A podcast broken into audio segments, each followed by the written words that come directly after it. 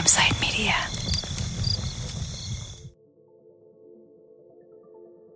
So a while ago, we talked about how in the UAE, some wives can practically be their husband's property, but they can also quickly become not their property.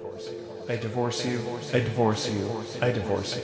Now, we don't know for sure if this is what Sheikh Mohammed did with Haya, but under Sharia law, that's all you need to say to divorce your wife.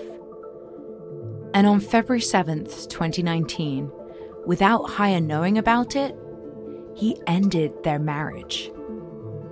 It may have been a deliberate date. It was the anniversary of her father's death. And after that, according to Haya, things got really scary. She says she found a gun left on her bed with the safety catch off. A provocation. A threat. Then, one afternoon, Haya and the kids were at home in their Dubai palace when one of the Sheikh's helicopters unexpectedly touched down in the yard. The passengers, a pilot and a few security guards, allegedly climbed out. One said he had come to take a passenger to Al Awir, a prison in the desert. Then, Haya claims, a guard said to her son, "Bubba is angry with Mama. He's going to send her to the jail in Awir. That's all there is there." Haya's son clutched her leg. She assured him the men were only joking. But she later said she thought if Zayed were not there, they would have taken her. In fact, one of the guards in this very same helicopter had allegedly abducted Shamsa from England way back in 2000. Sheikh Mohammed claimed the helicopter landed in the yard by mistake. But Haya felt that she and her children were in danger. And what was she going to do about that? Run.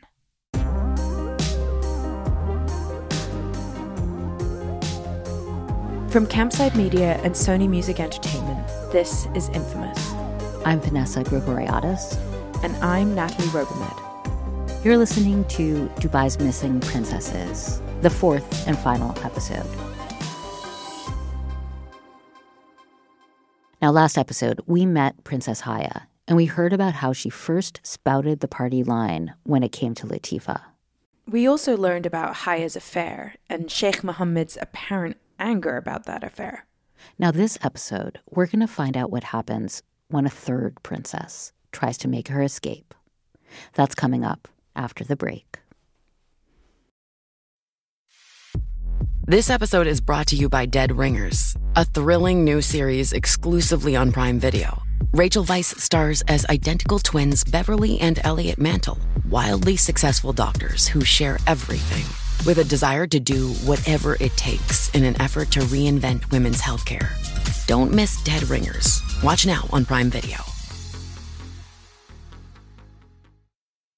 Swimming is a great way to exercise and spend time with family and friends. Always swim with a buddy, keep an eye on children, and be prepared in an emergency if there is no lifeguard on duty. The next time you go to the pool, be water smart and know where the safety equipment is located. Complete the Ohio Department of Health Safety Equipment Scavenger Hunt and learn more about pool safety at odh.ohio.gov/swim. Have a safe swim. You're listening to Infamous from Campside Media.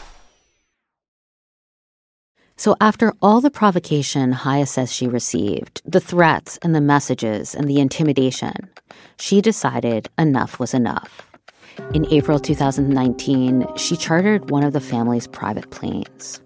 I can imagine her walking up the air stair, her kids in tow, looking over her shoulder. And just like that, she left Dubai. Now the 45-year-old princess, along with her two young children, has fled to London.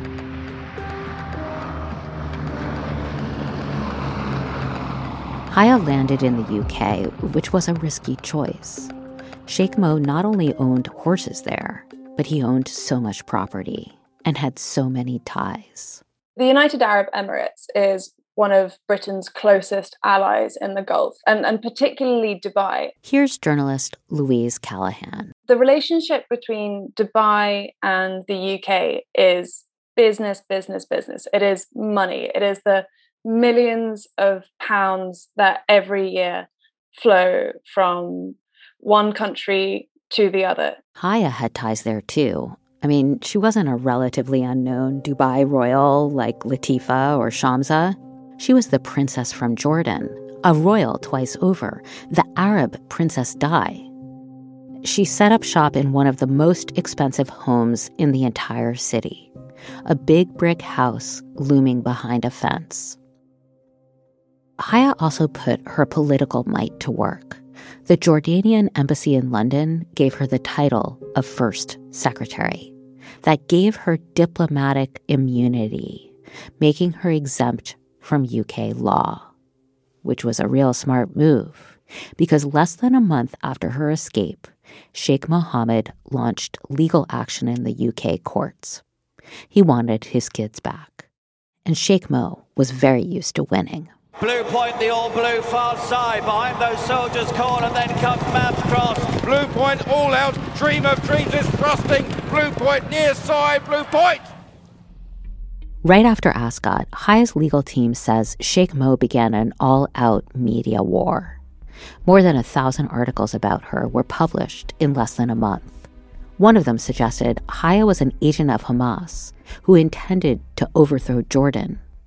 British papers were suddenly filled with reports of the affair she'd had with a security guard.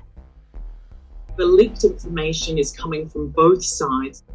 There were later hearsay accounts that made Haya out to be the aggressor. She'd showered the bodyguard with gifts, like a $15,000 watch and a vintage shotgun that cost nearly $60,000. Plus, worried that he'd say something publicly, she supposedly paid the bodyguard roughly $1.2 million. Even diplomatic immunity couldn't save her reputation now. So she gave up her diplomatic immunity to fight back. Together no longer. Dubai's ruler, Sheikh Mohammed al-Maktoum, and his ex-wife, Jordan's Princess Haya, now fighting a custody battle in the High Court. Haya presented herself as a battered wife, just trying to protect her children. Princess Haya was in family court today. She's hired the same lawyer as Prince Charles in his divorce from Diana. She alleged that Sheikh Mohammed wanted to marry off one of her young kids, and she filed an injunction usually reserved for victims of domestic abuse. But Haya had a trump card up her sleeve. Two, actually. Shamsa and Latifa. Now, it seemed like Haya was going to play them, to play Mohammed. That's after the break.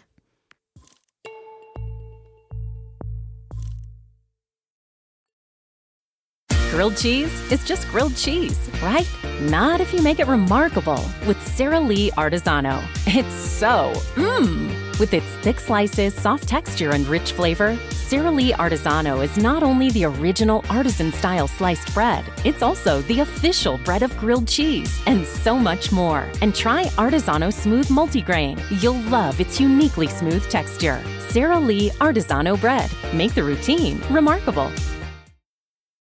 Now boarding your next vacation. Whether your idea of getting away is unwinding on a sandy beach or exploring big city sights, Air Canada and the Chase Aeroplan Mastercard can get you there sooner. Because now, for a limited time, when you open a Chase Aeroplan Mastercard, you can earn up to 100,000 points. That's worth up to $1,250 towards your dream vacation with Pay Yourself Back. Visit www.chaseaeroplancard.com and apply today. Cards issued by JPMorgan Chase Bank, N.A. member FDIC, subject to credit approval. Offer subject to change. Terms apply.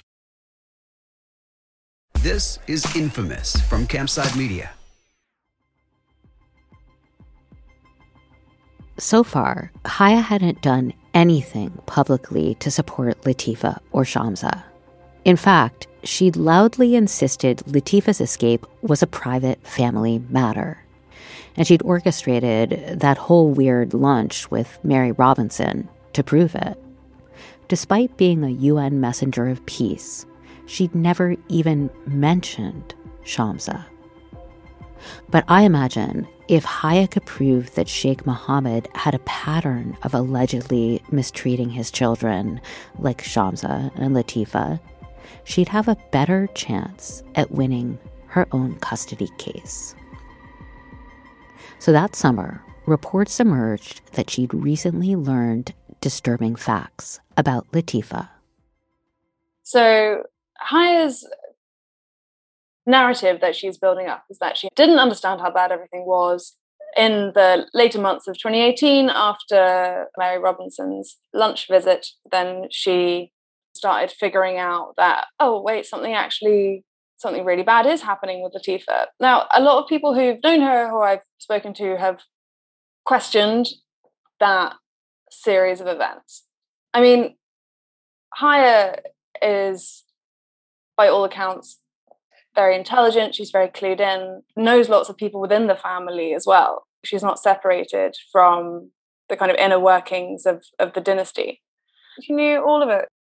Whether she finally had learned the truth about Latifa, or whether she was using Latifa's story to bolster her own, those escapes were about to form the backbone of Haya's argument. The court's hearings and fact findings covered both Shamsa and Latifa's stories in a lot of detail, and it all leaked out. She was directly contradicting everything she'd said previously. Sheikh Mo obviously felt he had to respond to all this. He insisted that he believed Latifa was manipulated by Hervé Joubert, who he claimed had asked for money. Sheikh Mo said that he feared Joubert was holding Latifa under ransom. Here's an actor for Sheikh Mo. I feel compelled to say that, with respect, I do not consider that this honorable court is in a position to investigate the security and intelligence issues that arose. To this day, I consider that Latifa's return to Dubai was a rescue mission. The allegation that Joubert asked for money is unproven. Joubert denies that he ever asked for a ransom or that he kidnapped Latifa. As for Shamsa, Sheikh Mohammed dismissed her disappearance. It was little more than a small misunderstanding. He said Shamsa felt constricted by the security measures that were in place around her. The age of majority in Dubai is 21. From our point of view, Shamsa was still a child. I emphasize that her mother and I jointly decided to organize a search for her, and when she was found, I remember our feeling of overwhelming relief that she was safe and had not come to any harm. Latifa did not appear in court in London, and neither did Shamsa. Why? Here's what Sheikh Mo said. Both Shamsa and Latifa were adamant that they did not want to do this. I gave them both the opportunity to take independent legal advice so that they could take an informed decision about whether and how to become involved in these proceedings. Haya had spent many days getting in and out of a black town car outside the courthouse. Sometimes she wore an emerald dress, sometimes a floral one, but she was always with her attorney, Baroness Fiona Shackleton. Don't let that fancy name fool you. As a lawyer, the Baroness was a shark. Finally, the judge indicated he was making his decision. The court essentially backed up the princess's claims that Sheikh Mohammed had conducted a campaign to intimidate and frighten her. He ruled in favor of Haya. He believed the extensive accounts of threats made against her. A senior judge ruled that the ruler of Dubai abducted two of his daughters. And he believed Sheikh Mohammed had orchestrated the abductions and the detentions of both Shamsa and Latifa. Finally walking out of court, out into the London day, Haya must have felt so vindicated. She would later receive a roughly $730 million settlement from her divorce with Sheikh Mo, making it one of the most expensive British divorces in history. Sheikh Mohammed bin Rashid al-Maktoum has been ordered by the High Court in London to pay his sixth wife and their two children more than £500 million. Courts also ruled that the phones of Haya and two of her attorneys had either been compromised or hacked through the use of spy software called Pegasus. And while it's unclear which country ordered the hacking, one court found the surveillance was carried out with Mohammed's express or implied authority. Now, he denied that he was involved in any hack. But today, Haya, it seems, is free. Now, Tina felt this was a victory, too. She felt this could be just the momentum she needed for the Free Latifa campaign. I was kind of hoping Latifa to be free soon after. I was thinking it would create a big change. Unfortunately, it didn't work out that way. I was quite disappointed. I don't know whether the pandemic that was just starting around that time is to blame or what happened, but the news disappeared very soon and there was no actual change to Latifa's situation. By then, Tina had been in touch with Latifa for more than a year. Luckily, they hadn't lost contact yet. She was working with David Haig, the businessman turned human rights advocate. But in July, David says he was texting with Latifa on WhatsApp when suddenly his messages stopped going through. It was messages from me saying things like, "Where are you, young lady? Where are you, trouble?" And, you know, funny little ones like that. And then it got to, "Hi, hi, hi. And now we're really worried." David wanted to think that something had just happened to Latifa's phone and she'd find some other way to reach out. But the days turned into weeks and weeks into months. As each day went past, we got more and more worried. We thought, is it the right time to do something? What can we do? We'd had all these videos, we'd had all this evidence. We didn't want to release everything because it could be dangerous.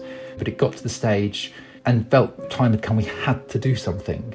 In February 2021, clips from those videos were released to the world. I'm a hostage. Latifa is curled up against a wall. Every day I am worried about my safety and my life. The police threatened me that I'll never see the sun again. It showed that the UAE had lied to the world, probably lied to Mary Robinson, we don't know, lied to the UN, lied to Britain, lied to America, and then not only lied, tried to spread fake news about the people that were telling the truth, and then tried to cover it up and spent lots of money trying to cover it up. Now, for the first time, world leaders began recognizing Latifa's situation, like then-Prime Minister Boris Johnson. That's something, obviously, that we are concerned about. Even Mary Robinson apologized. I made a mistake. I went to help a friend. I was naive. A United Nations committee demanded proof that Latifa was alive, but the UAE responded with a weak statement. So in May, David and his team asked Britain to freeze Sheikh Mohammed's assets. And then the unexpected happened. Pictures of Latifa with some women were put on an Instagram account. Nobody had heard from Latifa in months. Yet here was this photo of her sitting at a table at the Mall of the Emirates, just sitting there between two women. The picture appeared to be recent. Behind them, there was an ad for a movie that was released that year. The two women were smiling brightly, both leaning an arm on the table, but Latifa, wearing all black, she looked less comfortable. She kept her hands in her lap, and she seemed kind of scared, sort of like how she looked in that old photo with Mary Robinson. Since the summer of 2021, more photos of Latifa have turned up. One of her in a restaurant with a woman from the first photo.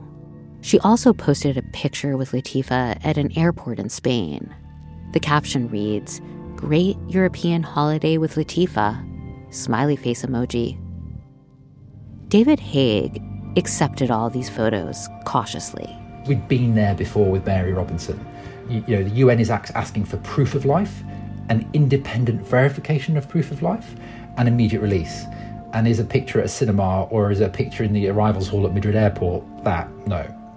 But the photos weren't nothing.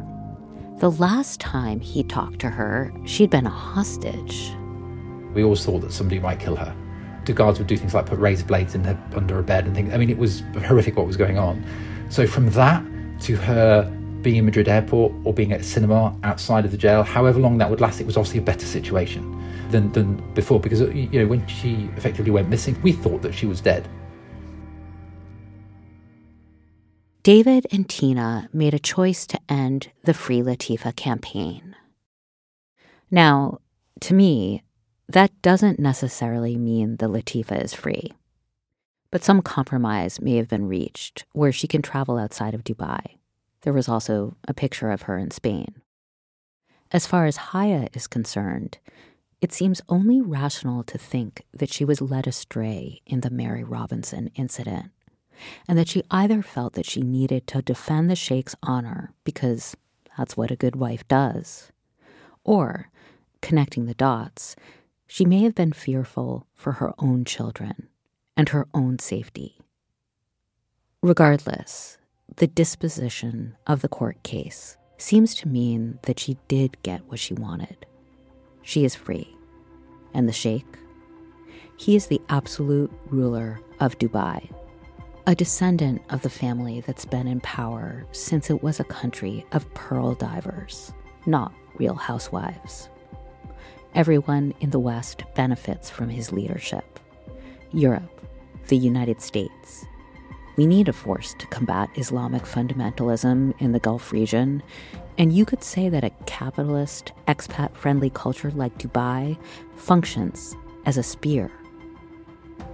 But a German contractor reaping millions building multi-star hotels in Dubai seems to live a very different life than some of Dubai's citizens, especially some of the royal family's women.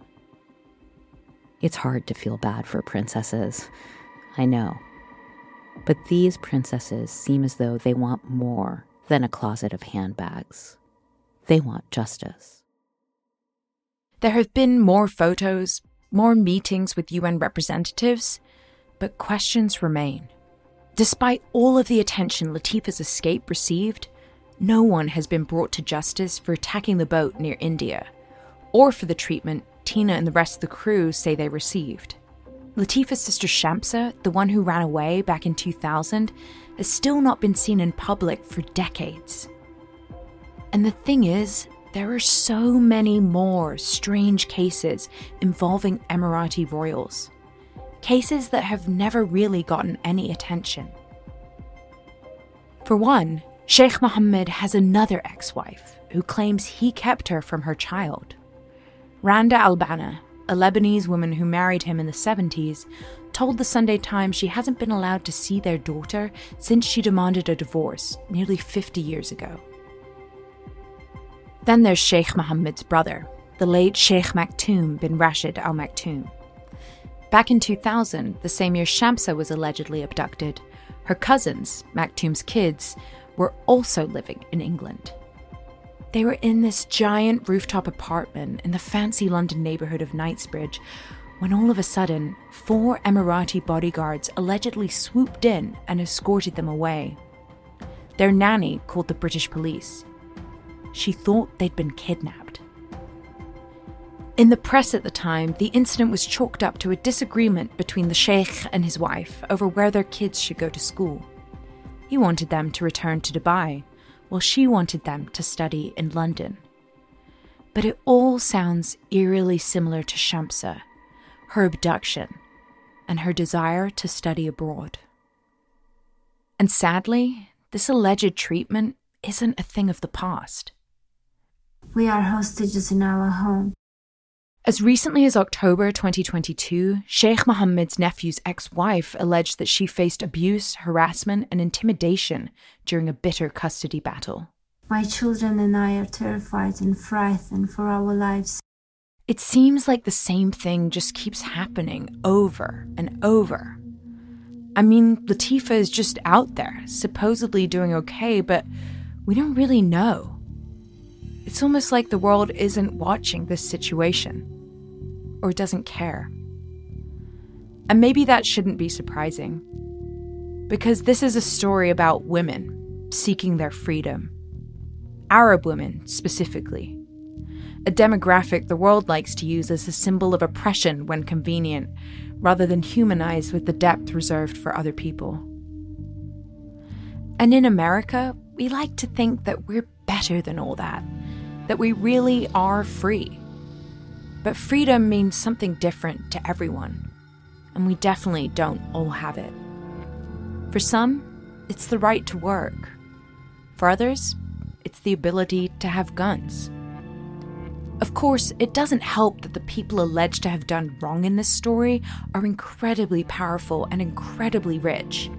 People in my life were even worried about me being involved in this series. That I might disappear the next time I visit Dubai, just be hauled off at passport control and never seen again. Or that something might happen to my family. Thinking about all this, it's hard not to hear Latifa's voice in my head. From that original 2018 video. Freedom of choice is not something that we have. So when you have it, you take it for granted. And if you don't have it, it's very, very special. I don't know how I'll feel just waking up in the morning and thinking, I can do whatever I want today. That'll be such a new, different feeling. That'll be amazing.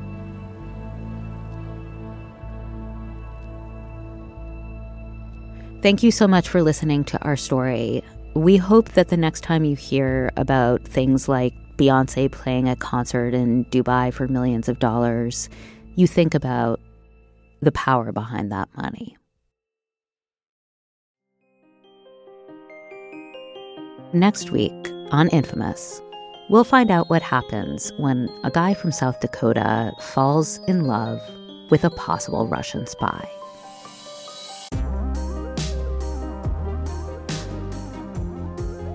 Infamous is created and executive produced by Gabriel Sherman and me, Vanessa Gregoriadis.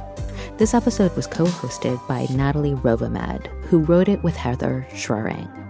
Producing by Heather Schroering, Natalia Winkelmann, Lily Houston-Smith, and Grace Heerman. Princess Haya and Sheikh Mohammed did not comment for this series. Shoshi Shmulevitz is our managing producer and editor, sound design by David Devereaux. Recording by Ewan Lai Tremuin, and fact-checking by Matt Giles. Voices by Rajiv Gola and Lily Houston-Smith. Campside Media's executive producers are Josh Dean, Adam Hoff, Matt Scher, and myself. Campside Media's operations team is Doug Slaywin, Ashley Warren, and Destiny Dingle. If you're enjoying Infamous, please rate and review the show. It helps us more than you know.